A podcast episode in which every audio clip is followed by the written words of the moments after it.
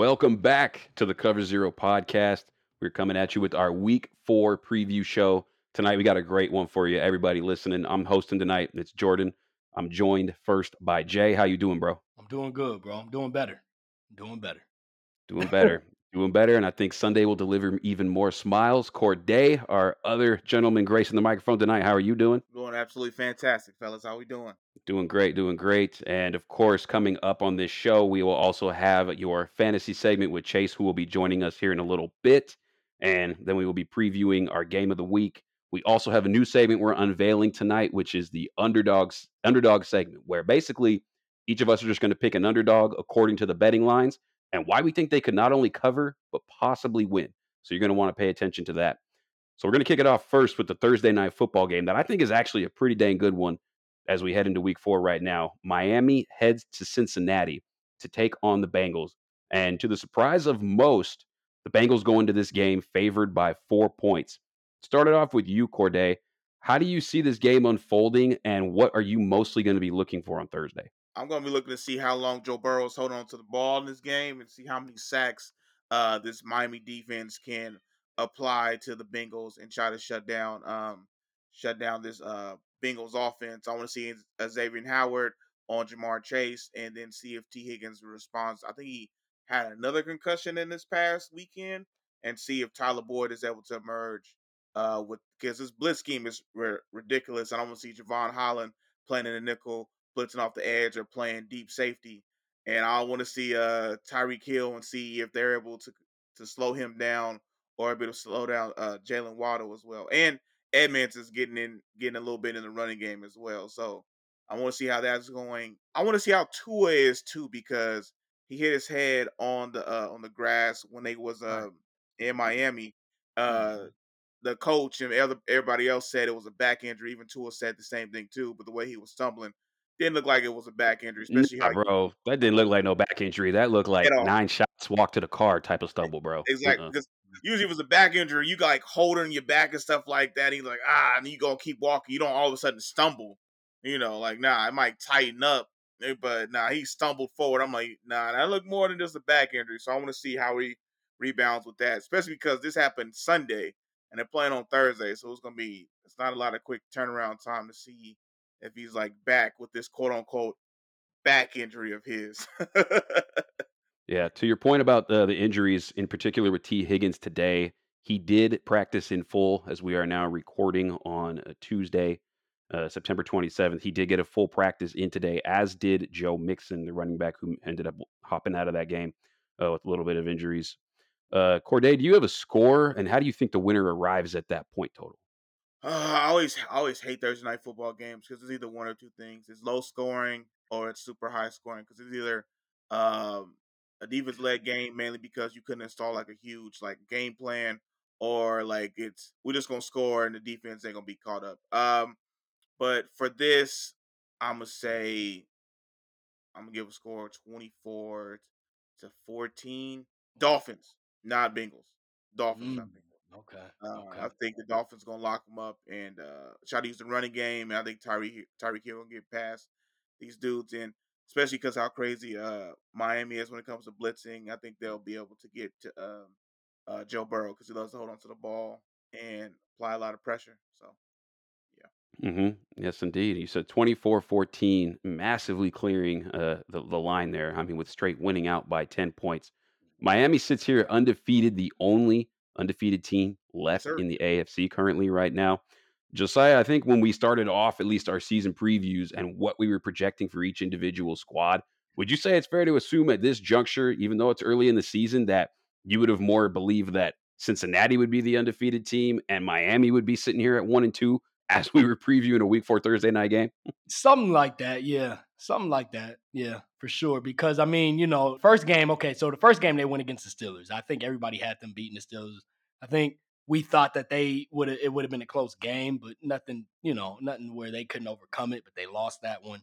And then it was the next week, right? Who did who did they lose? The Bengals played the Dallas Cowboys. Yeah, the Cowboys. It was a close one, but they yeah, they they lost to the Cowboys. That one was that one was crazy too, but then they got it going with the Jets. And then Miami, yeah, you just didn't you just didn't know what you were going to see with Miami. You know, I, I think, you know, I, I like Mike McDaniels. I just wasn't sure how he was going to be in his first year.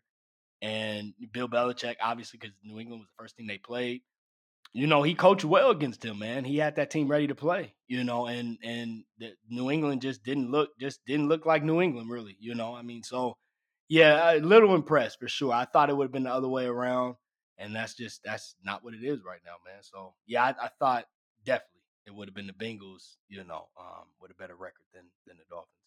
Certainly did myself as well.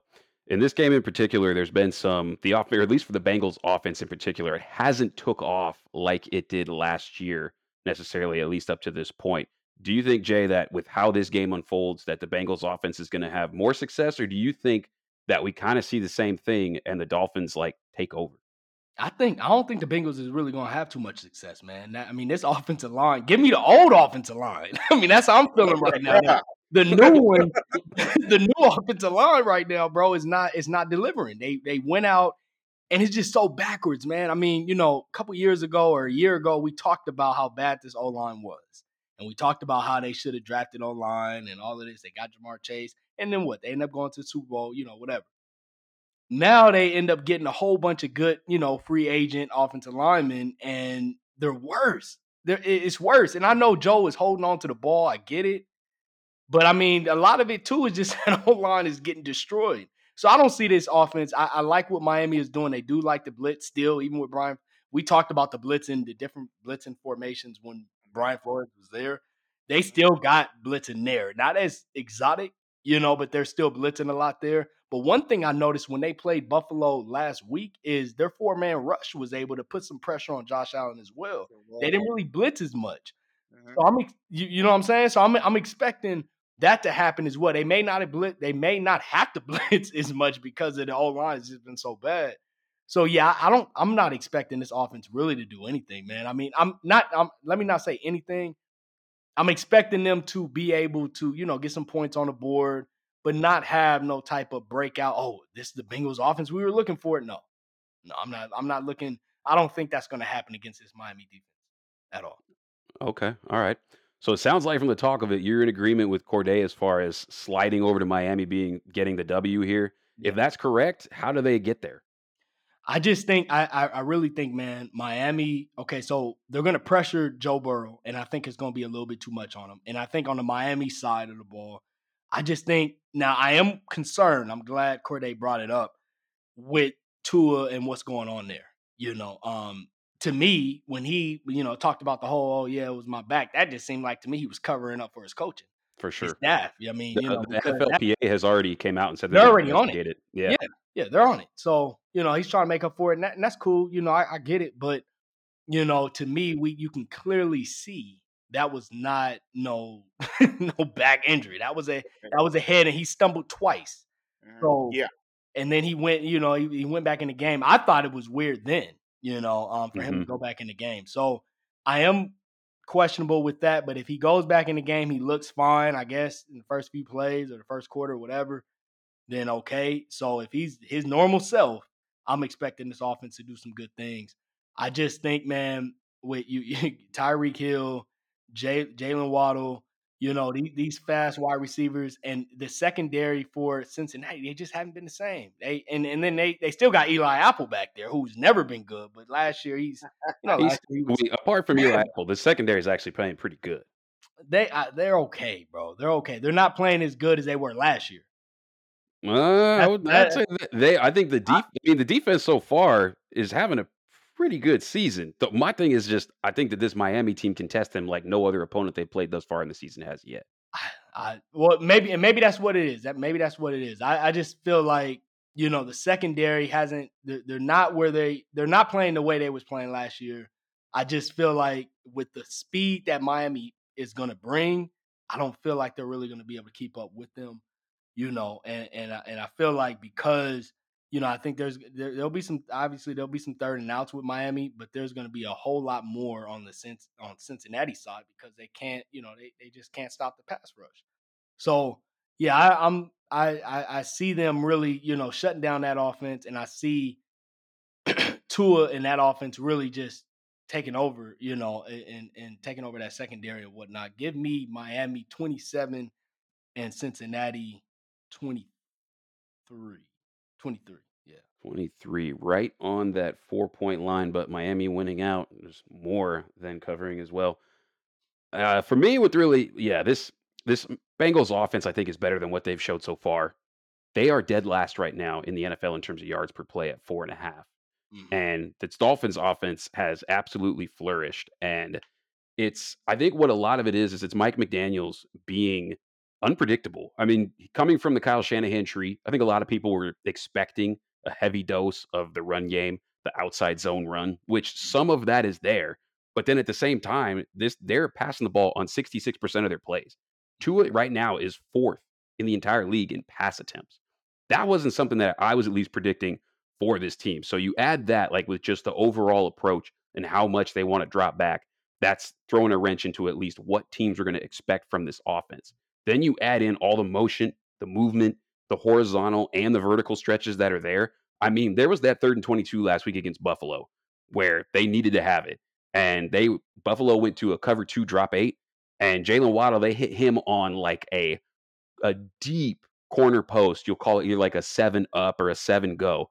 And I mean, the, that ball came out of two. Is the ball went 53 yards in the air and landed right between the two deep safeties. Granted, that wasn't Micah Hyde, that wasn't Jordan Poyer, but nonetheless, like that was a type of a throw. When Tua let it go, I just didn't think he necessarily had in his arsenal. And it's cool, really, to see Mike McDaniel tapping into that in a bunch of different ways. On the Bengals side of the ball, though, throughout the course of the season, they have seen the most cover two in the NFL. A lot of people were wondering what was going to be the adjustment this year to combat the Bengals down the field attack that they had last year, with Ja'Marr Chase averaging like 16 and a half yards per reception. And what the cover two really is doing and makes what makes it hard is that anytime last season Joe Burrow saw a single high or a one on one on the outside, he was going up top to Higgins, he was going up top to Ja'Marr on that outside.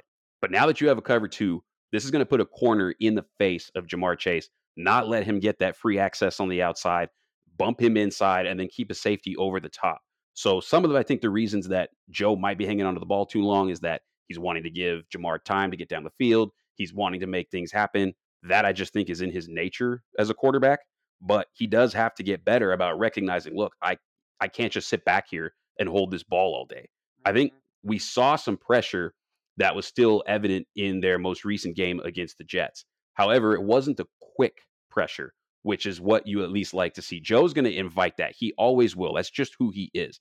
But when he when it doesn't turn into sacks and he's able to at least move around and evade that pressure to not bring him down and get them behind the sticks, I think that's where the Bengals offense is really going to be at its best. That's the only way, honestly, they're going to be able to have any sort of success. Miami right now is currently top 3 in the NFL in terms of man coverage rate. They play man on 43% of their snaps, and they blitz at 25% of them on defense. However, they're bottom five when they are bringing those types when, with QB knockdowns and pressure rate, and they have the eighth fewest sacks in the league. Like you were alluding to, Jay. I don't necessarily think this team blitzes, and of course, you want to use Jevon Holland that way, but maybe dialing back the rate at which they blitz and still just allowing Melvin Ingram to do his work, allowing Emmanuel Ogbah, and then the, the timely blitzes here from Jevon Holland, that might be the way they go. And because if they want to go and crank up that blitz and leave Ja'Marr in one on one, Joe has been thirsty for those type of looks. And if they go to that, I think the Bengals will be able to, to deal, really honestly. Nik Needham, the second, the number two corner for Miami, has been someone that they really haven't talked about on that defense. A lot of people just assume Byron Jones is still out there, even though the man hasn't taken a single snap throughout the entire season. He's been on he's been on the IR since or on the pup to start the year out. Nik Needham is someone that they can go ahead and attack with that trio of receivers out there. So I want to see if they try to find ways to scheme up some of their guys against him and maybe get a favorable matchup there. I like the Dolphins to score to move the ball. I think the Bengals defense has been, like I was saying earlier, been solid in coverage this year. But the test that I want to see is apart from Eli Apple, he's been Eli Apple. But I think the test I want to see, like I was saying, is that is it the opponents of when you're going against uh, Joe Flacco and the Jets offense, uh, Mitch Trubisky offense, or a Cooper Rush? And see, that's that what what it is? right. You know, we're gonna get some more answers. You know what I mean? right, right. Yeah. We're gonna get, we're gonna get some more answers. Mike, my dog Mike Hilton on the blitz, doing it from the slot. He's he's still nasty. Uh, he's really the, been the best. Je, Je- I'll give it to you that Jessie Bates hasn't been the same He ain't the hawk. same, bro. He's not the same. And He if- has not. just real quick, not to cut you off, No, if. Cooper Rush and Mitchell Trubisky could have success, I know for sure Tua is going to have a if he's healthy, he's going to have way more success than them, and for against that secondary. You know, so I that, that's the only thing. You know, going back to going back to that, like we mentioned, Jessie Bates is not the same. Mike Hilton is Mike Hilton is by far probably probably their best secondary player, second best player on the secondary. Mhm. So It, it is. It is right now. But I mean, they. I don't necessarily know if I could say that like Flacco, Rush, and Trubisky had that success. Right now, the Bengals are. They are. What are they? They're tops in the league in terms of passing TDs allowed. The fewest. They're tied for the very fewest in the NFL. Again, competition there. But I can't sit here and say that. I can't agree with saying that Flacco and Trubisky had success, considering if if Minkah Fitzpatrick doesn't get that pick six, we're looking at a different score here. You know what I mean? if, if, if it was a fifth, bro, if it was a fifth, we'll be drunk right now. I, I get what you're saying. I get what you're saying for sure. I'm just saying they didn't they didn't do enough to make them have bad games. That's what I'm saying. So yeah, they didn't have no game where it was like, oh man, they threw. You know, I mean, it was just they had a good enough game to not allow their team to lose. And I think Tua by far is way better than all those QBs. Oh, of course he is. Of course, is the offense. Of course, of course. Not not not doubting that at all. I still like the Bengals in this one, man. I think this is where we start to see maybe some of the magic that's been there for Miami to kind of dissipate a little bit. I think it's going to be a very close game. I think Miami does cover that four point spread. I like it 24 Cincinnati 21 and 24 21 something like that. Cincinnati in this one. I think I think that makes a little bit more sense for at least 2 and 2 and 3 and 1 as we head into week 5. We will now move into the fantasy chase as we welcome Chase McCoy to the show. How you doing tonight, bro? I'm doing fantastic, guys. How are y'all doing? Doing real good. Doing Doing better, real bro. real good. Yeah, we we will, we will hope we will be doing much better. There, Dandy should return Sunday evening time. It, it's going to need to. Uh, as everybody knows, Chase is here delivering the fantasy knowledge, and we always start that off with this week. Going to give you one start or sit for each of the following positions with quarterback, running back, and wide receiver. We'll first start at signal callers. Chase, who are your quarterback starts and your quarterback sit? So I know he has not been performing the way we all liked. I'm sure probably tee this up, but I'm sorry. I got to start Russell Wilson versus your Raiders. It's the softest defense they've faced against quarterbacks yet. Uh, Denver has been, you know, Houston has outplayed themselves against quarterbacks. Seattle has outplayed themselves versus quarterbacks. San Francisco is good against quarterbacks. Russell has not looked good, but if he can't be started against the Raiders this year, you may not be able to start him. I'm just saying. Like I feel like this is a get right game for him. I'm hoping he's gonna, you know, come back, get back to his norm, hopefully have a top 12 week. It's kind of crazy that we're even having this conversation, but yeah, it's just one of those things. Uh, then for uh, my sit of the week, I'm benching Trevor Lawrence at Philadelphia. Yeah, I'm biased against my Eagles, but uh, you know, Trevor Lawrence, he's he's red hot right now. The Jacksonville Jaguars are red hot, but so is that Philadelphia defense. They're second in the league in sacks. They're getting turnovers, whether it's forced fumbles or interceptions. And that was Trevor Lawrence's best career game in all aspects. Fantasy wise, football wise, he's coming off of the best game he's ever had. So that's an outlier to me. I think he's going to regress back to the means. I don't think he's going to have a good game on the road. I'm not trusting him. I'll definitely start Wilson over Lawrence this week. So just so I get this straight, you want to bench the dude that's playing against your team, but start the dude that's playing against mine. I see how we going, bro. I see what Oh, we're you, doing. you you put it like that. You put it That's like crazy. that. Okay. See, that's what fantasy do. That's what fantasy do to y'all, man. Yeah. you you know it's crazy because I like I feel like when it comes to actual like drafting players, I'm pretty unbiased when it comes to my Eagles. So it's just one of those things That's that. Mhm. yeah, because Mhm. you got to be fluid. You can't like you can't you know like Mhm. oh well uh, that's a cowboy. I can't draft a cowboy. You know you're gonna Yeah. lose. Like to Yeah. get get where you you like to be on top and to win, you got to be you got to be ready to take who's the best. For sure. For sure. So we'll move to the running back position. Uh, are you going to tell me that you should bench Jacobs and start Sanders? All that? No, I'm kidding. But who do you got as far as it sits at the RBs? Uh, got jokes. Uh, I'm actually gonna go Jamaal Williams. Uh, start of the week there. Uh, he leads the league in red zone touches with Swift, and Swift is injured, probably likely out to after week six. uh, which is their bye week, dealing with a shoulder injury. I feel like Jamaal Williams is an easy plug and play, can be a top 15 running back with upside. I'm all for that. Okay. And then nice. for the sit, I'm sitting Clyde Edwards Helaire. He's been putting up in PPR leagues, you know, 14, 15, and then that good week one of like 20 plus points. But he's just not getting enough work. You know, it's too unreliable for him to be that efficient on that few of touches. You know, 12 touches, 12 touches, 10 touches, whether it's, you know, catches or runs. It's just unsustainable. And then on top of that, McKinnon has outsnapped Clyde Edwards Helaire. 39%, 39% week one. Week two was like a 42 47. And this last week, in McKinnon's favor. And then this last week, it was 40% for Clyde Edwards. And I think it was 53% for uh, McKinnon.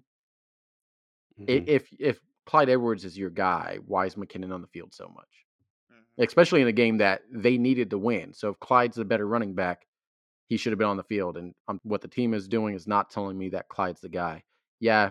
Uh, and if you look at back at week uh, two, he was doing okay until he had a break, or like doing actually pretty bad until he had a breakaway run for what 50 yards, and then that you know inflated his fantasy stats. It's somebody that I just don't want to start this week. I don't trust against Tampa Bay, who just shut down Dillon and Jones in the same game. So yeah, Yeah, no, I'm, I'm with you on that one. He just looks like there's not much juice with him, and I don't know if we're ever going to see that type of juice. Just come, Yeah. it just hasn't looked good. You know what I mean? I'm with you on that one. yeah.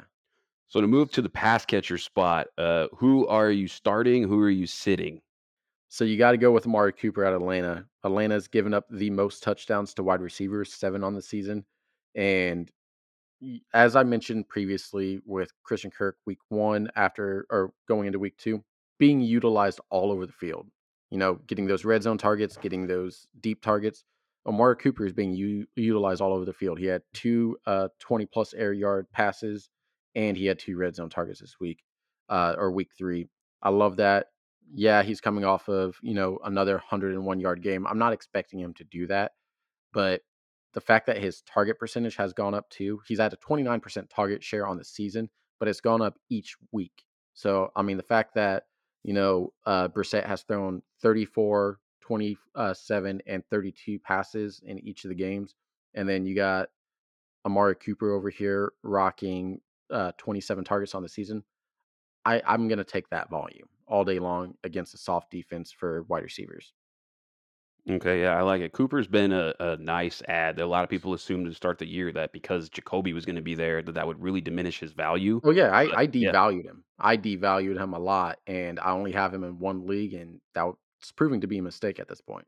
hmm Yeah, it was a nice like I think his his average like draft position was somewhere like fifth round or something like that in standard 10, 12, something like that. And, 12 in a 10 league. team league, I actually got him in this. Well, it was a two keeper league, so you minus the first two rounds, but I got him in the sixth round, so probably would have been like seventh or eighth in that league. Yeah, yeah, yeah, that's it was ridiculous. I was just like, I was like, okay, I went 0 RB strategy, and it worked out.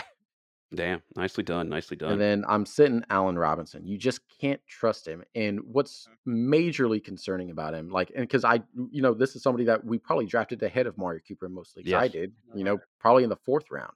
Mhm. So, but this is what's concerning. Why is Stafford not targeting him? Allen Robinson has ran more routes than anyone not named Cooper Kupp on that team, but per his routes that he's ran, he has targeted the fewest of his routes, Mm. the lowest percentage, and that's Higbee, uh, Skoronik, or however you say his name. Skowronek. Any o- Skowronek. Skowronek? Yeah, Skowronek. yeah.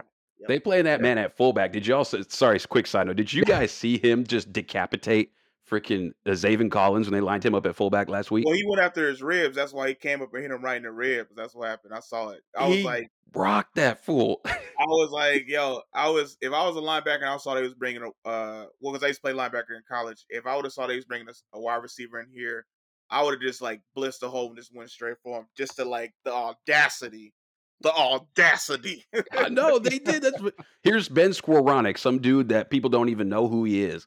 They gonna trot this dude out, a wide receiver at fullback, and run him straight at your Mike linebacker, and just just lift him up off the ground. like, yeah, I thought it was dope. Anyway, keep keep going, Chase. But yeah, so it, it's majorly concerning for me that Allen Robinson is just whether it's not having a rapport with Stafford, all the offseason hype from McVay and all that obviously looks like it's smoke because the fact that, you know, everybody else is running fewer routes but being targeted a larger percentage of their routes than what, you know, Allen Robinson is. I just can't can't find the confidence to start him. And then for tight ends, moving back to Detroit, TJ Hockenson, Amon-Ra St. Brown's likely out. I mean, that's my dude. But Hockenson should, you know, inherit a lot of those targets all over the field. So I feel like he's probably going to be the best uh, start this week for tight end outside of your top three. And then I'm sitting Gerald Everett at Houston. Allen's likely back. Houston's only allowed one touchdown to a tight end, and Everett's been pretty touchdown dependent uh, Mhm. throughout his career and even this season. So it's just somebody I can't rely on. Really, there's only about eight tight ends that I feel like you can have an argument to start each and every week. And I mean, Kelce, Andrews, Waller, Pitts, Kittle, if he's healthy, Goedert, Hockenson, Ertz. And I mean, you could even make an argument against starting any of those. So, and if you're in a deeper league, maybe Tyler Conklin, he's just getting the targets. Uh, he's there. However, I mean, with Zach Wilson back, we don't know what that offense is going to look like. I mean, we can only hope that, you know, they're passing as much, but obviously he's not going to be like, he's their franchise guy right now. So they may turn into a run first offense. Everybody listening right now, when you hear this, it'll be a Thursday. Go scan your waiver wire for a couple of additions here. Chase, in terms of beat the waiver wire or who still might be out there that someone could help their team with, who are you examining in week four? So this is I'm naming some. So obviously the big names you want to look at that will probably be gone by the time you listen to this: Jamaal Williams, Khalil Herbert, Alexander Mattison, Romeo Dubes or Dobes. Uh, they're probably going to be gone. However, there's going to be pay attention to the people that have dropped. In one of my 10 team leagues, someone dropped Kyle Pitts. I wasn't able to get him. I didn't What? have a high enough priority, but they dropped him from week two going to week three Wow. panic mode. People, I as I mentioned before, people panic. So again, you gotta be patient. You gotta like trust the talent. You gotta trust your instincts, unless it's telling you to drop Kyle Pitts, and then don't trust that. Um, but again, I talked about my guy, probably one of my favorite wide receivers, as I mentioned last week, Treylon Burks. He's probably going to get dropped this week. He didn't perform, but his routes, as I mentioned, 37% on dropbacks week one, 73%, 93%. 93 like it, it's consistently going up and it's drastic amounts and we wouldn't be having this conversation if he caught that touchdown i mean he he, he got tackled on what the one yard line Right. Like, right. so i was like we wouldn't be having this conversation but people were going to panic they're going to drop him oh he's not producing still somebody i want on my team russell gage looked great had what 12 targets all over that Yeah. and then you got to Dortch. Like, God, Greg the guy's just performing. Greg Dortch, he's out there. Uh, I want to say he has 23 targets on the season. Yeah, 23 targets. And he's just being peppered all over. And I don't even think Rondale Moore coming back is going to like put this guy on the bench. He is, he's doing good, you know? hmm So, Yeah, he's been solid like every single week. If you'd ended up starting him like weekly, he's been delivering for sure. yeah, PPR leagues, he's, you know, put up 17, 15, and 13 points. That's solid wide receiver three to wide receiver two area. So, yeah, I would definitely be putting him in there. And if in a three wide receiver league, you should probably be starting him unless you're deep at wide receiver. Yes, I agree with that 100%. As far as the stream team, what streamers this week? Definitely defensive streaming is mine and your strategy. I've known over the years that's what we prefer to do. Who are you looking at to pick up just to stream for a quick bonus or boost in points? So, I would probably prioritize, like defense wise, this team a little bit more than others just because their upcoming schedule. But Green Bay, they have New England this week, they got Giants next week, and they got the Jets the following. And they're all in Green Bay. And no Mac Jones this week. And no Mac Jones. And Mhm. uh, I mean, so that's it doesn't get much better than that when you're a streaming team finding a you know a team of Green Bay's like having that soft as, of a schedule that close together. I mean, you can not have to worry about defense for a couple of weeks. It may not put up you know major points, but you have that upside of that opportunity. So, a couple turnovers, maybe a touchdown scored, you'll be sitting nice. But that's the defense that I'm going to be streaming. And then if I'm going to be streaming other position, I'm probably going to go Cooper Rush or Matt Ryan this week. Uh, Interesting. yeah, Cooper Rush looked good, and they have Washington this week. Washington's pretty soft. And then Matt Ryan, uh, give me one moment. I forget who they're playing this week. I think that's gonna be a. Oh, they got the Titans. Yeah, Titans and Titans have allowed uh, 25 fantasy points plus uh, to the quarterback position. I think that's going to be a bounce back game for Matt Ryan. Ideally, uh, that whole division has me scratch my head every every week. I don't know what's going on. So you go from no wins and ties to Mhm. you know Mhm. you know beating the Chiefs, beating all these other teams. You know, I was just like yeah, it's uh, beating the Chiefs and the Chargers all in the same week. I was like, man, I I don't know what to make of that division right now. think um Cooper Rush is gonna ball out versus uh the Commanders? I don't, but I feel like he can put up 18 to 20 fantasy points uh, Okay. as a ceiling. So if you're streaming quarterbacks at this point, I Mm, would definitely stream Cooper Rush. Okay. Fantasy So wise, Cooper Rush or Trevor Lawrence, week four. Okay. I I would go I like Cooper Trevor. Rush. I, I like. Cooper Rush. Okay. Yeah, Yep. yeah, you. Yeah. Again, and and see, this is where you can't say, oh well, because you're an Eagles fan. Cooper Rush is a Cowboy. I'm just saying. right, right, right, right, right, right. That makes I just sense. feel like it's a trap game for uh for Trevor against Philadelphia. So Oh, yeah. yeah. especially like you got Doug Pederson. It's in Oh, yeah. Philadelphia. It's gonna be loud. Gonna be And then you lot. got Yeah. Cooper Rush at home versus Washington, who's again coming off of they have a really soft defense and they're coming off of a bad loss. Could turn into like a shootout game. Uh, so I think Cooper Rush has the higher ceiling this week of the two. Okay. Last last segment in the fantasy chase. If those of you who play on FanDuel, if you play on DraftKings, who are you looking to basically build your daily fantasy lineups around, or some people that you should at least target if people are going that route on Sunday? By the way, I hope people listened to the podcast last week because I said Dameon Pierce and Chris Olave as my sleepers for DFS, Bald. and they they balled out. Okay, I won about five hundred dollars off of them. Okay, Mhm. just putting that out there. So just It's free I'm not money. the best. I'm not the best at this, but you know, I mean, a- as CJ would say, even a blind squirrel can find a nut every now and then. So, uh, but I'm I'm gonna be stacking uh, Buffalo this week. I'm gonna be spending up on Josh Allen, uh, but they're facing Baltimore again. We know Baltimore's terrible against you know quarterbacks and wide receivers. They're also not good against pass catching running backs. So I'm stacking Allen, Singletary, and Davis. Hmm. They're giving up per game about 8.33 receptions per game to the running back position. And then Gabe Davis, obviously, we know his ceiling. We know he's a boom bust type of wide receiver right now. So I feel like this is a get right game for him. That's my stack that I'm going with. I'm also looking at uh, Breece Hall. Uh, as I mentioned, if they start running the ball more, I feel like Breece Hall could, you know, definitely benefit from there. And this is normally I don't run a two tight end set in daily, but sometimes you got to like when you're in a tournament, you got to do something a little contrarian, a little you know off the board.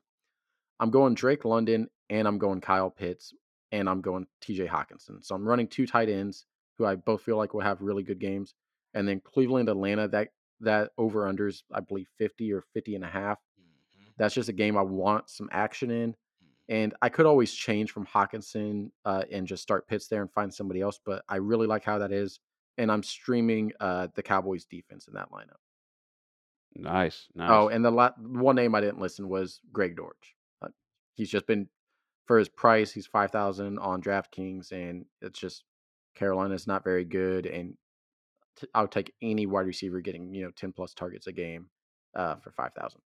Yeah, especially at that cost. I mean, if if everyone had been listening these last couple of weeks and last couple of runs of the fantasy chase, Amon-Ra before he broke out, Chris Olave before he was tearing it up. I mean, this there's there's a reason here. There's a method to the madness, and Chase is definitely delivering the goods. Uh, appreciate you coming on as always, bro, and look forward to next week and see how all these squads end up doing. All right, thank you guys. You have a good night. All right, we will now shift gears and move into our game of the week this week as we head on over to Baltimore, who will be hosting the Buffalo Bills. Going into this game, we are looking at the Ravens, who are currently uh, Buffalo, who's favored by three and a half with over under at 51 and a half. Corday, for you in this game, what mostly are you going to be keeping an eye on?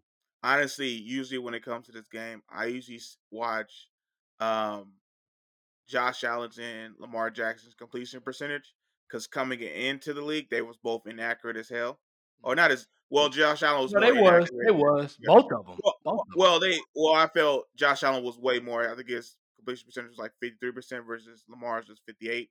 But you know, you're still. Um, I look at their completion percentage because Lamar's is usually, I think he used to be like eight of eleven, and just sometimes Josh Allen, especially in the playoff game, he was like at fifty percent completion percentage, even though he was breaking out. So that's usually like the main thing I start looking at, and then I try to see how how their weapons are holding up against the other, because this is really like a quarterback uh, tell of the quarterbacks for me. Like I, this is definitely a game I want to see more in the regular season. I know Lamar and uh, the Kansas City Chiefs usually play like once a year. That's like the game. Somehow the schedule always happens. This is definitely a game I want to see like every year to see like the progression of both the players and see how they weapon around them, how they make them better, and things like that. Um, I'm still looking at the the Bills secondary because I know there's they were had they were out four players last week. Uh, mm-hmm. Hyde has since went on IR with the neck injury, so he's out for the rest of the season. I know they missed uh, Jordan Phillips, who came back after two years yep. with the Cardinals, and he had like 11 sacks before he left with them. Um, the big D tackle, I forget his name, out of Houston, he he was out last game as well. So I'm trying to see if oh, Tim Settle. Uh, no, no, no. Uh, Ed Oliver. Ed Oliver. Ed Oliver, yeah. Ed Oliver, yeah. If he, if he's back mm-hmm. And with the team, and trying to see if that if that works. Also, I'm trying to look at this Raven secondary. Uh, the breakdowns seem to happen. They didn't happen last week, but it seemed to happen against Miami. I wonder. I hope they don't uh, make those same blunders. And I hope Lamar just keep balling, man. He was amazing again. I keep thinking, man, they they got to pay this man a lot. Um, at the end of the year, if he keeps balling like this, another hundred yard game. Uh, he even when he's running out there, he's getting he's getting great touches. Uh, and then once he's like in open field, anybody gets close to him, he immediately slides because you know he has a contract he's still trying to work out. But he's also became a lot more accurate, which is what I like to see. Like he has a lot more touch on the ball. Mm-hmm. I remember coming in this season, I was worried about his weapons. I remember I was t- we was talking off air about man, I don't like who we got, and he was like, man, you you don't like Duvernay, and I'm like, Duvernay was a return a punt returner for most of the time before this year, but Lamar got him balling. Uh, Bateman was the guy who I liked, but he was a rookie last year and it was hurt. And so I was hoping they would get like a dope veteran, like how they did with Stefon Diggs for Josh Allen. And I just want to keep seeing this. They keep building up this team around Lamar Jackson. But Lamar is making even those like really like third, third string and fourth string or fifth string receivers on most teams besides Bateman. He making them play well. So I just want to keep seeing that go. And uh, uh Andrews is his go-to guy, and he's been balling. Yeah, for sure. Josiah, when it comes to you, as far as this game goes, what do you think the keys are going to be for whichever team it is that you have winning? I think for the Ravens, man, you know, I, I think it's really attacking the run game. You know, I mean, Buffalo, like Corday said, got a lot of injuries. You know, I mean, from the secondary, from the, the, the linebackers, the D line, they're injured everywhere. And I think Lamar right now, it's only three weeks, but he's damn near having an MVP season right now, man. I mean, he's able to run the ball. Obviously, he's been able to do that since college, but his pass and his accuracy looks, you know, looks like it's back to what it should have been during his MVP form, you know. So he's he's passing the ball at will. He's got his weapons there. Duvernay is is just really taking over games at times, you know. So I really like what Baltimore is doing. So I think if they can continue to if they could really run the rock, I think they will be okay in this game. I, I think Buffalo, their defense has been really good, but they've just had so many injuries, you know, and, and they do have some depth players. I don't know if those depth players is able to come right in and be able to handle an offense like this. So to me, for the Ravens, the key the key points for them to be able to win the game is for Lamar Jackson and for you know uh, the OC over there. I'm blanking on his name. For him to be able to, yeah, yeah, for him to be able to really call the right plays and to really be able to get the ground attack going. And I think J.K. he should be playing, right? Is he playing this? He, played last week and was like on a pitch count, and yeah, I think that the reins might be lifted now. That's okay. going to be kind of something to pay attention to. But he was on the field last week, but I think he only got like somewhere in the neighborhood of ten snaps. I'd have to officially check. Mm-hmm. Yeah, so I mean that that will be that, that's for me the keys for the Ravens is really the ground attack. I think if they can if they can really do the ground attack and really, and then obviously Lamar, he's been comfortable passing ball, like I mentioned. I think they they have this game in the bag. For the Bills, man, I mean, I really, to me, and Corday kind of brought it up. I mean, one thing about Baltimore, and and we all actually kind of brought it up with them, I think a couple weeks ago, is about their defense. Their defense is really not the same, man. They don't have that home run hitter pass rusher. You know, they're not really getting to the QB the way you would like. They don't have that one. You know, um, Justin Houston. He's he's he's had a couple sacks, but it's it's just not consistent with on that D line. You know, and and that's one thing I will say. Josh Allen and that offensive line is is is obviously Josh Allen is a stud, and offensive line hasn't been too bad. And then and then that that secondary, that coverage, like Corday said, they've had some breakdowns back there. So Josh Allen can take advantage of that. And I feel like if the O line for the Bills can really like give him some time, which I believe they will be able to, he'll be able to get the rock going or passing the ball and and and really get in his best wide receivers, Stefon Diggs, and and and really make it, you know, um, you know, put up some put, put points on the board and whatnot. My thing is, is just I just think the Ravens, when it comes down to running the ball and passing the ball, they can do both. I really feel mm-hmm. that way. I mean, Lamar just it, it, even if it's just him or him deciding to what what plays. I mean, because Greg at times you don't know you don't know if Greg put that play in and Lamar is changing the play or what what's going on. Because obviously, you know, he's breaking for runs at times. He's passing at times, so you just don't really know what you're going to get with that offense, and they can do either or. So, to me, I, I, I like the Ravens. I, I, just think they're a little bit more balanced. They're a lot more balanced, in my opinion. And that was one thing I wanted to really see from Buffalo, as you kind of seen it in preseason with the run game a little bit. You you started to see them kind of, and it's preseason. I mean, you don't you know you don't know how it's really going to turn out you know, going into the regular season. But they were running the ball a little bit in preseason. I was hoping they were they were going to do that in this, you know, in this this this start of the season. You haven't seen it too much. I mean, what they've been doing has been working, but it's certain mm-hmm. teams you want to be a little bit more balanced. And I think versus the Ravens, that would be a team you would want to be balanced with, but I just haven't seen it yet. And Ravens, the Ravens have been that team. So um for both teams, example what you were saying as far as keys, I would say the Ravens, it would be, you know, really running the ball and really passing the ball at will and keeping that Bills offense off the field. And then Josh Allen really attacking that secondary back there. I just think the Ravens is going to have more success at what they're trying to do on offense. So the Ravens is who I got winning. As far as the final score, give me 30 to 27 Ravens. 30 to 27 Ravens. Corday, you broke down kind of some points of the game, but what is your score? Who wins and how do they get there? I'm, I'm gonna go with my uh, head, not my not my heart or my gut, uh, or uh, that's the best. exactly. Uh, I, I, think it's gonna be it's gonna be close, but I think I'm gonna give it 30 27 uh, Bills. Mm, same score, different team winning. Yeah, close indeed. Definitely, I'm I'm with you guys both there on it being close and easily the battle of the two best QBs up to this point in the NFL in this young season.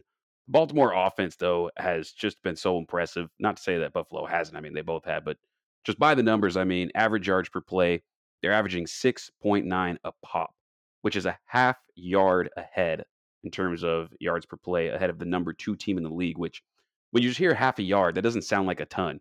But that same half a yard difference between Baltimore at number one and Philly at number two is the same difference between the Raiders at 10th and the Jets at 24th. Like that's how much this offense is really, really moving the ball and how much damage they're doing. It's pretty crazy. This is the second highest uh, passing TD rate in the NFL, or no, their first highest passing TD rate in the league compared to Miami, who is also number two at 7.8. Yet Baltimore's passing TD rate is at 11.4. So essentially, on every 10 pass attempts so far, this man Lamar Jackson's dropping a touchdown. That's insane. That's just absolutely insane. I don't think that's gonna that's gonna sustain. But either way, to do that through three weeks in the NFL, when a lot of people called Lamar Jackson idiotically a running back, th- this is just you know smashing those narratives, and I continue to love to see it. Versus the blitz this year, Lamar has been absolutely shredding it. Nine for 11, 144 yards and three TDs. And we saw him being able now to not only against the blitz, but like there was the one they had against Miami where they sent Xavier Howard on a cornerback blitz off the edge. And Lamar hit instantly with the side adjustment. As soon as that ball dropped in his hands, Bateman recognized it too, converted it to a quick hitch, and he just instantly got the ball out. He knew pre snap that was coming. And that wasn't necessarily an element that was there when they were hitting him over and over and over again with cover zero blitzes. So he's beating it with his eyes, his arm, and we all know he can beat it with his legs. And I think that's the interesting part of this game is that Buffalo, they don't blitz. They're the lowest blitzing rate team in the league. And Yeah. they have been getting pressure with four is the reason why they don't have to. And it's almost like they bring in their their pass rushers in fleets between Von Miller, Greg Rousseau, Boogie Basham, AJ Epenesa, Daquan Jones, Ed Oliver, Jordan, you know, all those all those guys. None of them are playing more than 64% of the defensive snaps. Yet each and every single one of them is contributing in terms of pressures and in terms of sacks. And I think that's really going to be evident because Baltimore now has been having some problems at that left tackle spot. Last week they lost Patrick Mekari, who was already their third string left tackle. And they had to bring in that the giant rookie that they drafted, Daniel Faalele. Yeah. And so it's going to be him and Ben Power starting on the left side of that of that Ravens offensive line. I think that's the area where Buffalo is really going to be able to attack. And though they aren't going to have, of course, they're not going to have Micah Hyde, as we were talking about. He's out for the season. Jordan Poyer is still questionable with a leg injury, and Tre'Davious White can't even come back till week five at the soonest. So if Dane Jackson's out too, it's it's gonna be it's gonna be hard to try to contain Lamar and those receivers getting downfield even more so, especially if we're being able to talk about though what Buffalo can do rushing the passer. It's to be that battle of give and take. Who kind of loses first? The weak links in the offensive line, or just these new and fresh faces that are there for the defense on the other side of the ball. Buffalo is a heavy zone team, mix of quarters, cover six, cover seven, and uh, I just really want to see how how Lamar is able to respond to that. We've seen what he does against the blitz because before that was the narrative on way to beat him, but now he's proved that he can do it. Buffalo is not really going to lead into that, so that's the chess match that I'm mostly going to be looking for. And when we dig into how Josh Allen and the Bills have been playing, he's of course like Lamar been so much of their offense. I want to see really how many times he is able to go deep against this team because like both of you guys were mentioning and you said it too Jay there's been a lot of coverage busts on that Baltimore secondary that have led to some big plays by their opposition. Though Josh Allen has been just slicing up defenses this year, most of it has come on like shorter passing areas or shorter like targets. He's not throwing it deep as much as some people may go ahead and think. When he does take his deep shots, which he certainly is, he is insanely efficient on it. But the majority of his passes are coming in that zero to nine yard range. He's been throwing the ball his in terms of you look at his like his heat map, most of his passes are coming into that zero to nine yard range in the center of the field. About 27% of his pass attempts are going to that area. And for Baltimore, who resides in that area? Patrick Queen. And in coverage, it just it's something that he just has not been able to get, and teams have been picking on him since he's been there. The guy is is much more suited rushing the passer, chasing down, you know, chasing down receivers, eliminating yards after the catch to use his athleticism. But just in coverage, teams are finding ways to exploit him. And I think we're going to see that a lot more throughout the course of of this Sunday. And so uh, it's going to be Stefon Diggs on Marlon Humphrey. Will be a dope matchup to watch whenever we do get that type of uh, get that type of battle. So far, no corner has really been able to hold Diggs' water this season. Not even Jalen Ramsey. So right. yeah, I mean, no one has. He's just he's been a problem Hey, for everyone that went against him. Couldn't even lace his cleats, bro. Couldn't even lace his cleats. Nah, he there was not one point where Ramsey had room to bark. There wasn't. Like there wasn't. And the Ramsey apologists, oh well, he let him go by. Well, that's terrible cornerback play, bro. I'm sorry. Like you straight got roasted. That's not even Jalen Ramsey's like nature. Let him go by. Come on now. Yeah, I mean, it's just yeah, it's no one's been able to control Stefon Diggs this far, and Marlon, you know, with what Baltimore does with leaving him on islands, he's gonna he's gonna you know surrender some plays and coverage to Stefon Diggs and Diggs and Allen, just the way they're clicking, how they see the field, how they're able to read it as like one controlled or like the same mind, their chemistry with each other is just it's it's top notch, and I think it's gonna be firing on all cylinders. So. Uh, in this game in particular, I like Buffalo. I like Buffalo more than the line. I think Buffalo wins by about five. I do like a high scoring affair. I really do like a high scoring affair. So give me in this one Mm. 33 27 Buffalo. Not letting the underdog Ravens come in and steal a victory. But speaking of underdogs, we're going to shift it to a new segment that we're going to unveil. It's not nothing huge, nothing crazy in depth. We're not going to dive in and dig deep like we do on our game previews. But if you're looking at like the underdogs, everyone loves that story, especially when it comes to sports. And so we're going to give you at least one from each of us this week who you think that's an underdog according to the betting line that not only has a chance to cover, but a chance to go ahead and win. So just Josiah, I'm gonna start this one off with you. You were the guy that tabled this idea. I love it. This being something we can examine this year. For week four, who's the underdog that you're looking at? I got the Falcons, man. I, I think you know I think the Falcons really can can beat the Browns, man. I, I like what the Browns have been doing. They've been they've been impressive to me, but the Falcons, I've liked this team since last year, you know, and, and I think you know the the head coach they got over there, Arthur Smith. You know, he's a really he's he's really an offensive mind. I don't really say I don't want to say like a a guru or anything like that. You know, I want to see what he can do. Um, you know, he still got to you know prove himself, but what he did over there in Tennessee, you know, being able to run the rock and be able to get that offense going, that's why you know you're able to see this Falcons team as far as like using. I mean, look who they put back there. You know, they put Cordarrelle Patterson back there, somebody that was a special team specialist. You know, and now he's a running back back there, and he's explosive. Matter of fact, I think he's what second in yards behind your boy uh Jordan in yards as far as total yards so far in three games. Nick Chubb, he's third behind third. Chubb. Yeah, man. Yeah, I mean, that's Saquon. Yeah, Saquon's number two that I just think you know the creative mind on what he's able to do. He wants to establish the run, and you know I thought it was it, it, he showed real. You know, we we kind of knew. I I felt like I think we all kind of felt like Marcus Mariota was going to be the QB there. I mean, when the draft ended, they they drafted Desmond Ridder, Uh, Ridder. Yeah, and you know, I mean, I I didn't think too much of. I thought he needed some work. I didn't think he was going to come in and start right away. I thought Marcus had the opportunity really to take over that position and start.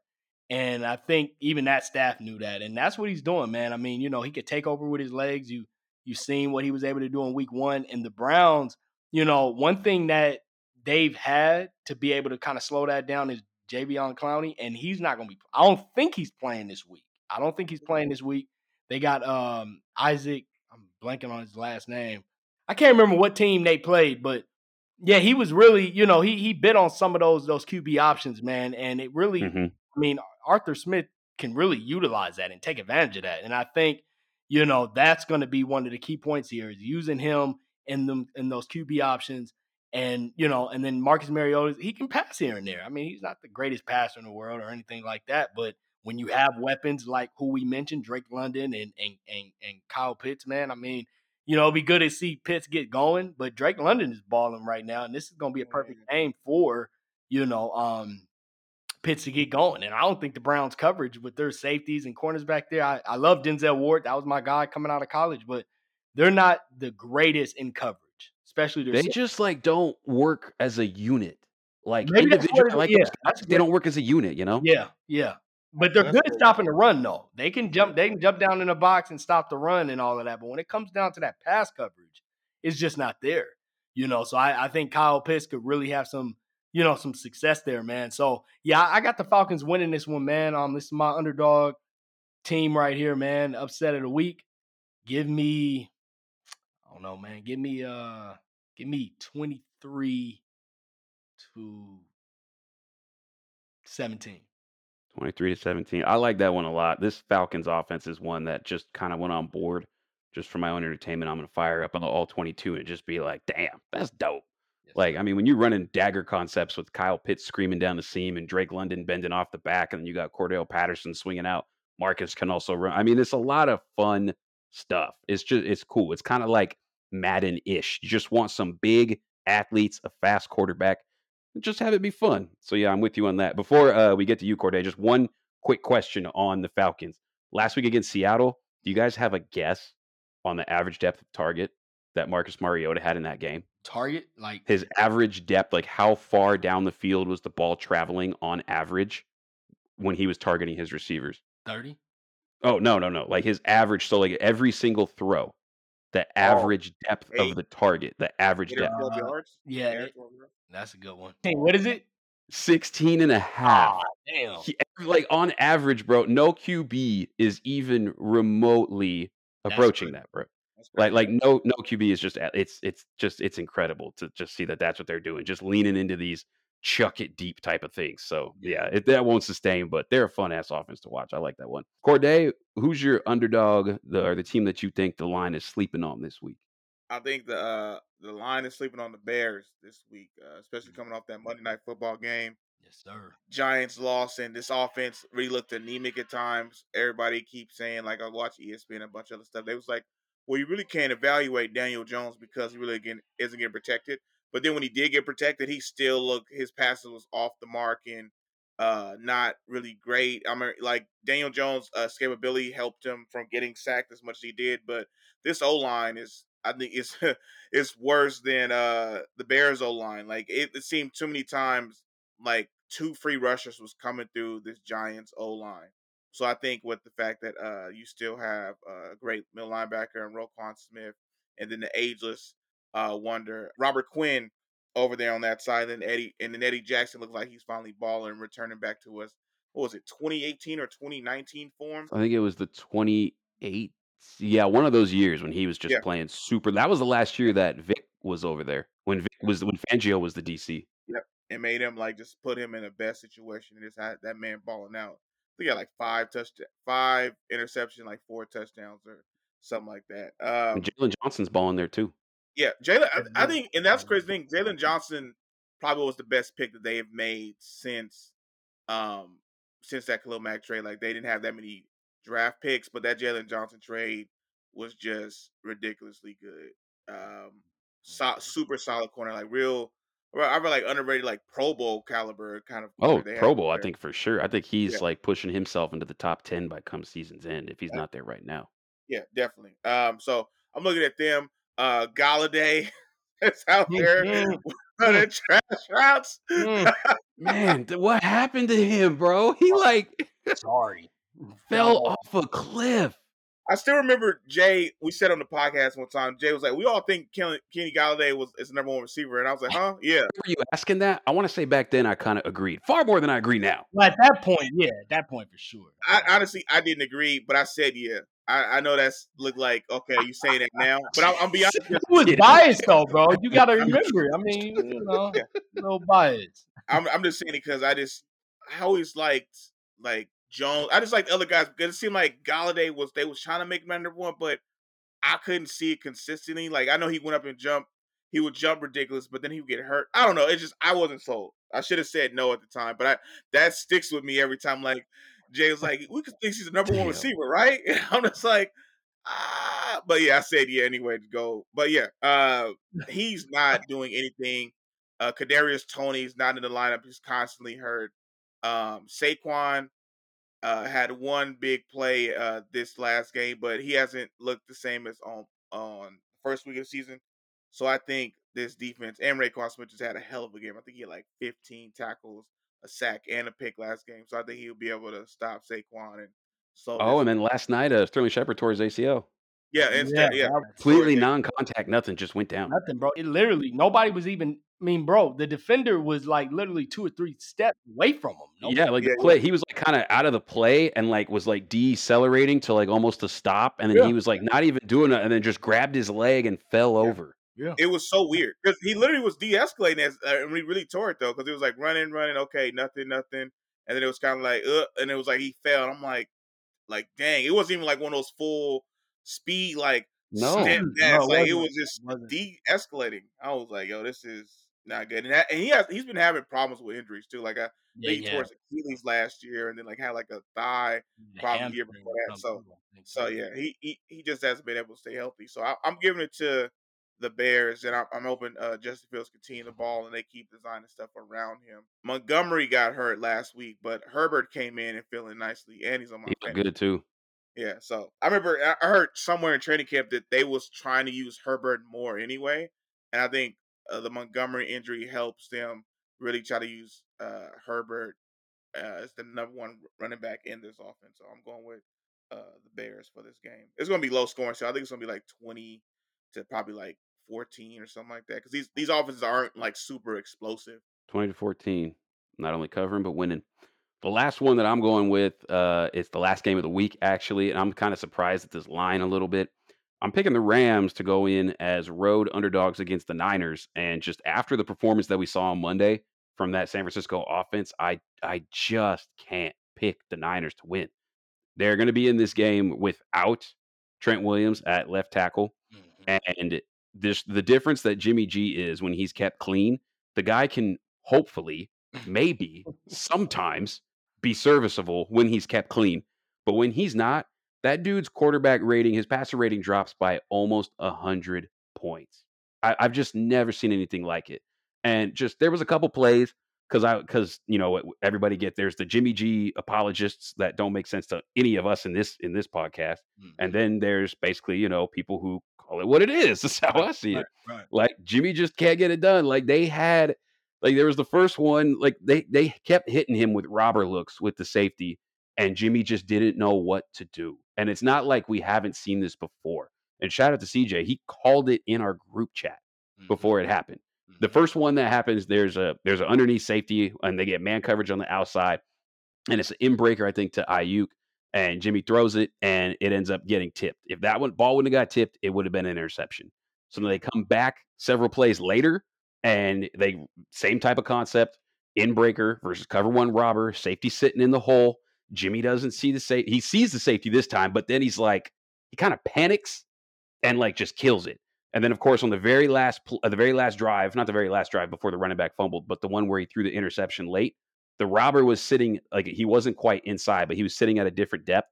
Jimmy still can't see him, and not only did he not see him, but he threw it to such so far inside to the receiver that the ball was more targeted towards the safety than it was towards the receiver. Like just stuff like this, Right, it- we've seen it so many times, and he just continues to make the same mistakes. So mm-hmm.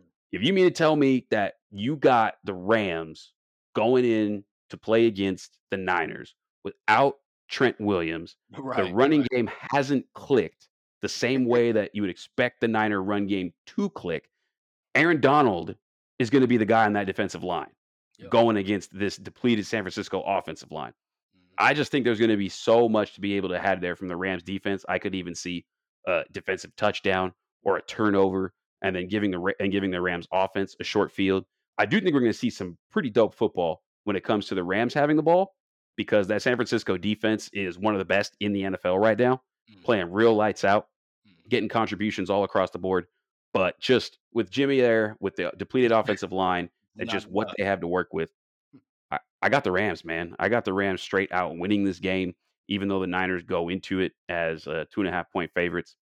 Uh, let me call the score as what do we think? Give me the Rams, yeah, twenty to thirteen. Yep, that's where we're gonna lean. We still have time though for one more game preview this week. We are gonna tip it off with Corday's undefeated Hey, Philadelphia Eagles going against this surprise team out of the AFC South, Jacksonville Jaguars. Corday, as the resident Eagle fan, sir.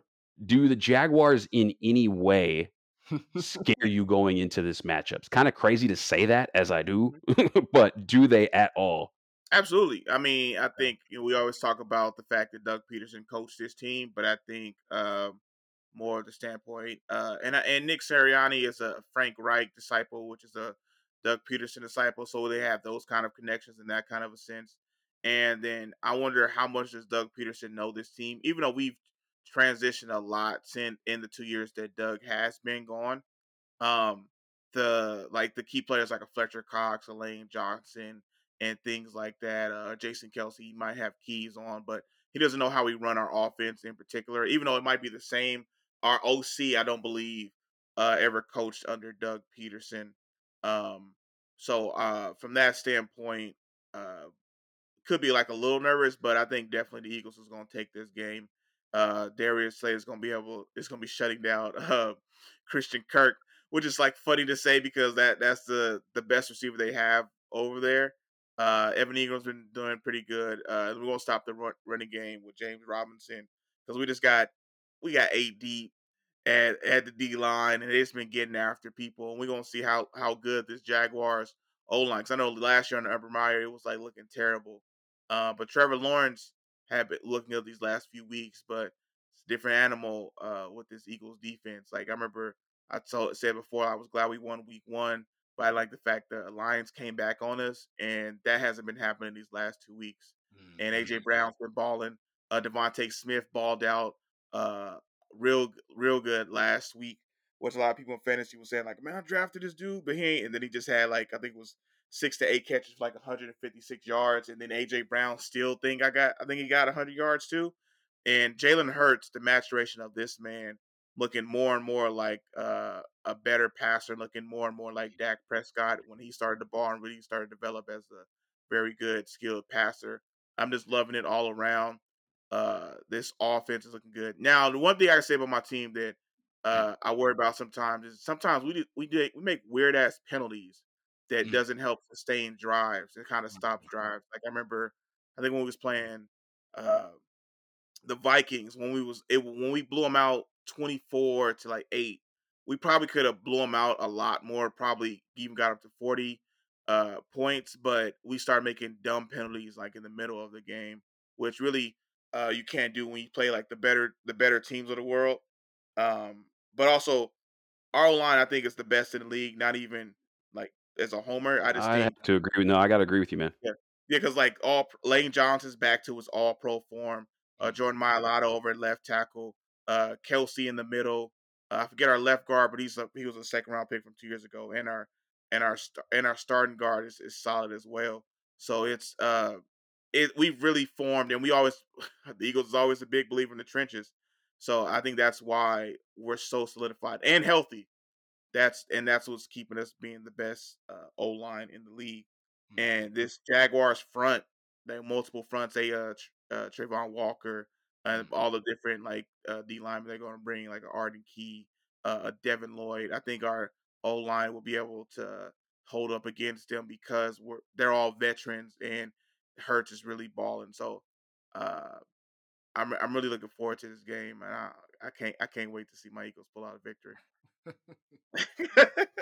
I can just hear the excitement, bro. I could just hear it. Can't wait for the game. Can't wait to see them pull out a victory as if it's not even it's an afterthought. The mm-hmm. W is an afterthought.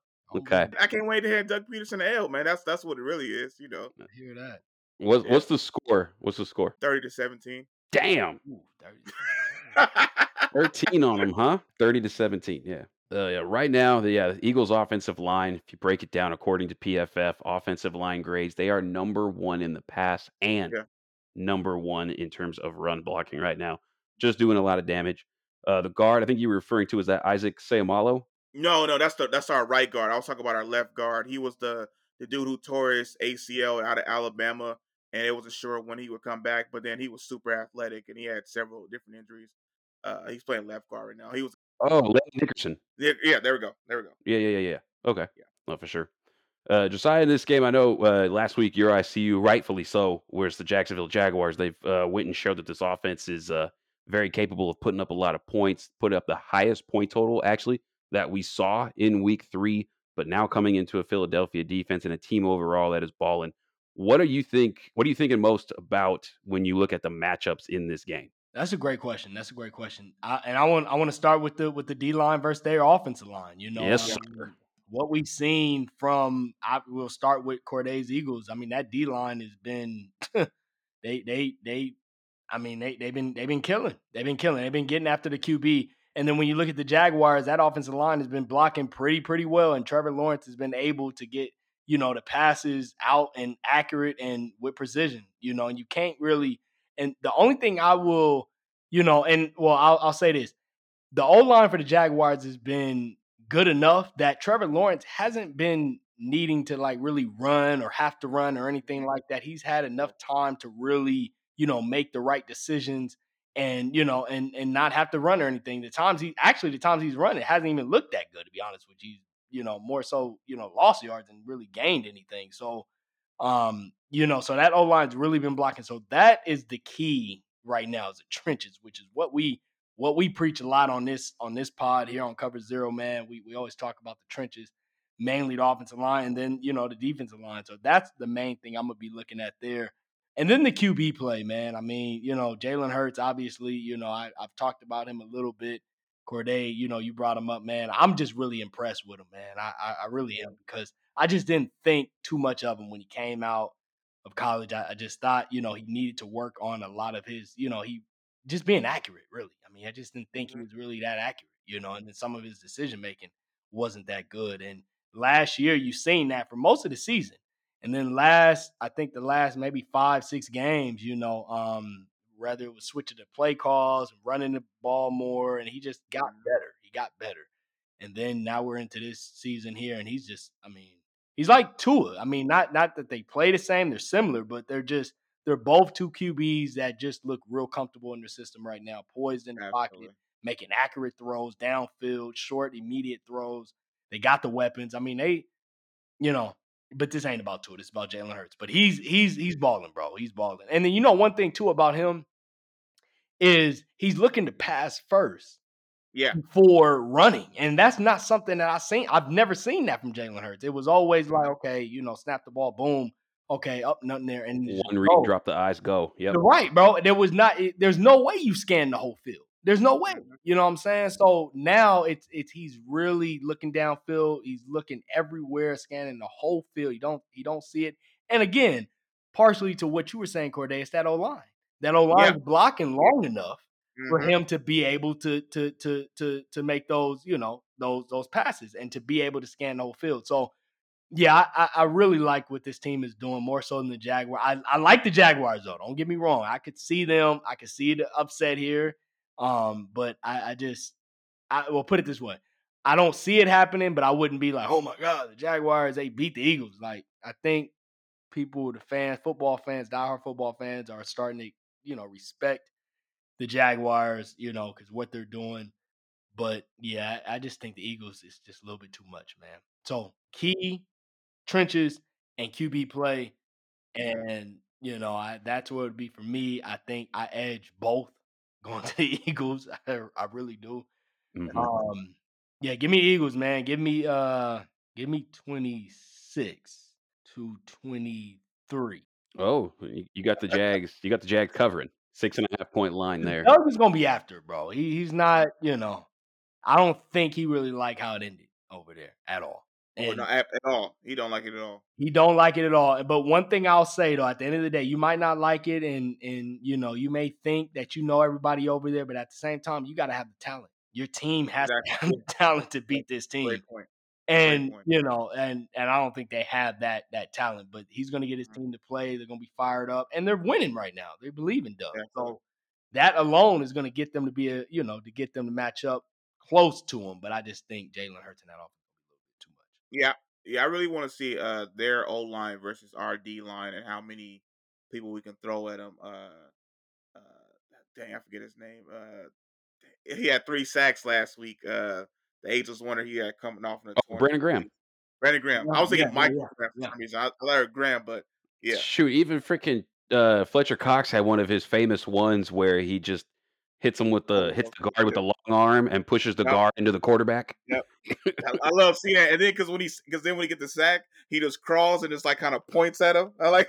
Yeah, like bro, I put like I bowling balled y'all, like Yeah. he's playing pool or some shit Yeah. with Oh. offensive linemen. I, I Yeah, definitely will see that battle up front. If if we win that battle, then uh uh Trevor Lawrence has has no shot at and Jacks have no shot at uh, winning this game. So that's what I just want to see. Yeah, uh, for me, really, this Jaguars offense has definitely been impressive. I think when we went into the season preview with this team, I actually said I could see the Jags pulling off like a seven win season. I So I mean, Yeah, yeah, I mean it's it's coming to fruition in ways I didn't think it would be, you know, anything like 38-10 over the Chargers or nothing like that. And I did not have them winning the division to be 100% Right. clear. But you were, Right, you picked them though to have a good game though. Give yourself credit To on that. a good year. No, I picked them to have like a better year. Like it's going to turn around. They're not going to be bottom of the barrel. You know, and I'm seeing just because, and a lot of it was because, you know, Urban Meyer, as we all agree, was so treacherous for that squad. Mhm. And now that he's out the door and you have an offense that's has like an at least an identity, there are things that this that I know I can see in this team if I watch them week in and week out. And though we still all agree that Christian Kirk was overpaid, they Mhm. are basing a lot of what they are doing kind of with him as the focal point in different areas on that offense. So while they overpaid, they are using Christian Kirk the way that you should use a Christian Kirk on that offense. And for me, I don't think we're going to see him against Darius Slay all that much this weekend. Darius Slay, he stays on the outside. Mostly that's where he goes. And Christian Kirk has spent so much of his time in the slot this year. 126 of his 198 snaps have came out of the slot, and they've even lined him up in the backfield in every single game for at least a few routes. And they're having him run choice routes out of the backfield, treating him like a running back. And you know, that's just it's really cool to see just that they're really not just restricting him to be the number one X receiver or making him be something that he's not. Mhm. So that's really cool to see how they're using him. Uh, you guys both brought up a defensive line for the Jags. Josh Allen, who the Raiders should have took over Clelin Ferrell, he's been having a really good year himself. I think he will get that second contract playing with them. And Travon Walker is he's he's an interesting player to continue to watch. And the one thing that I think that I would honestly look to do with him a little bit more, drop that man into a spy. Yeah, Because yeah. every time they have, it's not just like, you know, you'll see a lineman they drop there just to kind of take up space. And you look at the lineman dropped into coverage and he's just kind of looking around like, what do I do? What do I do? What do I do? Um, what do I do? And but you watch him, he has spatial awareness in coverage. Those movement skills, the athletic ability, those all translate. The size, of course, the length, but he kind of has an understanding of reading the quarterback as the play is developing and where he should kind of look to move within that zone. Granted, he's not really doing a ton, but I think they should look to do that more and maybe try to expand that role for him. Uh, your boy Jay, I also liked him a lot too. Both of our number one linebackers coming out. Devin Lloyd has been having a really solid season early in his rookie year right now, playing very well for them. Liking what I'm seeing from him. So there's some pieces to get excited about on this Jaguars team. And James Robinson is just hilarious. Another another like you know dagger in the idiocy that was Urban Myers. Like he didn't want to use that guy for Right. what eh, he's not explosive enough. He doesn't have enough go. But if you watch James Robinson press the hole on that outside zone and then be able to finally find the gap at the right point and then turn the juice on against the Chargers last week for that untouched 50 yarder, Mhm. yeah, this is a guy that Urban Meyer didn't want to use. So go It- figure. It, yeah, and it was kind of dumb. They was drafting uh, Travis Etienne in the first round because he thought Robinson wasn't explosive enough. And then like you just come back and see James. If it wasn't for him getting hurt last year, you would have just been like seeing dumbfounded, like, "Yep, James Robinson is that guy, is that dude." And he went undrafted, so you didn't have to use a first round pick on Travis Etienne at the time. So it was just mm-hmm. Yeah, and dumbness. Etienne's finding his way on the field, but Robinson is the guy that is back there. He just knows how to like read holes and move better. Etienne's a nice change of pace guy, someone they can Yeah. split out wide and you know just kind of uses in spots. So it's it's working, but yeah, first round pick maybe not necessarily. But Yeah. this Eagles offense is is I'm very impressed with it so far. And DeVonta Smith, it was really cool seeing him remind everyone that this dude was a Heisman Trophy winner as a wide receiver, Right. like not Mhm. that long ago at all and he had several plays that were just Jalen, where Jalen Hurts was giving him chances going down the sideline, and just that I am better than you Right. came out on several plays for the Right. touchdown. The, even the screen pass, he took a screen pass for like a 12 yard gain that got a first down. The screen pass wasn't even a good throw by Jalen. When that screen comes out, it's got to be on time. You got to put it right on the receiver so he can turn and just jet up field. That ball was thrown high on a screen, which is the last thing you want. No problem. I'm DeVonta Smith. Goes up in the air, snags it, lands, reassesses where the blocking is, and just turns the juice on, and he's out of there. So I mean, it's now that you can get him going and him working in conjunction with AJ Brown and Dallas Goedert and the stable of running backs that you have, and Jalen playing really smart behind an offensive line that will just create living rooms of space for Jalen to operate in. Yeah, I think the Eagles win this one. I think I think the Jags have a chance to get the cover. Um, the six and a half line. I think that hook will be the difference. I like the Eagles here, twenty six to twenty Mm, in this game. 26-20 Eagles. Yeah. We appreciate everybody listening, and I know Corday appreciates that it was a clean sweep for them. Fly Eagles flies over there. You know me. Hey, you know me. hey, man. I'm happy, happy my team is doing good. Jalen Hurts is uh, Mitch is developing as a passer because I, I think I've told you guys offline. I wasn't big on him. I wanted us to keep Wentz, but um, glad we didn't do that uh, and really ingrained and um, yeah, really involved into Jalen Hurts. And funny about it, this was Pederson's pick. He he benched Wentz for Hurts, and we see how this is paying off now. This is true. This is true. Yeah. We appreciate y'all staying around with us. Thanks again to Chase coming on, dropping all the fantasy knowledge. And we will see you guys on Sunday night. We'll be looking at a skeleton crew. Look out in the in the crowd at the Raider game. Josiah is going to be in attendance. Jay Jay, is going to be in the building. Where are you sitting, bro? I'm sitting in the uh, what is it, midsection, like 200, Nice. 300. So I'm, I'm right there. I'm right there. Nice. I can't nice. wait, man. I'm I'm excited, man. I, I just know. Look, I just tell you this, man. You know, we we better win. Just just win next week. That's that's just really that's just where it is. Hey, week. Eagle fans, you know, Corday, we ain't on. You know, we ain't there yet. We ain't at the three and oh, three in a three in a row or nothing like that, man. We just No, trying to get three in a row in the loss. column.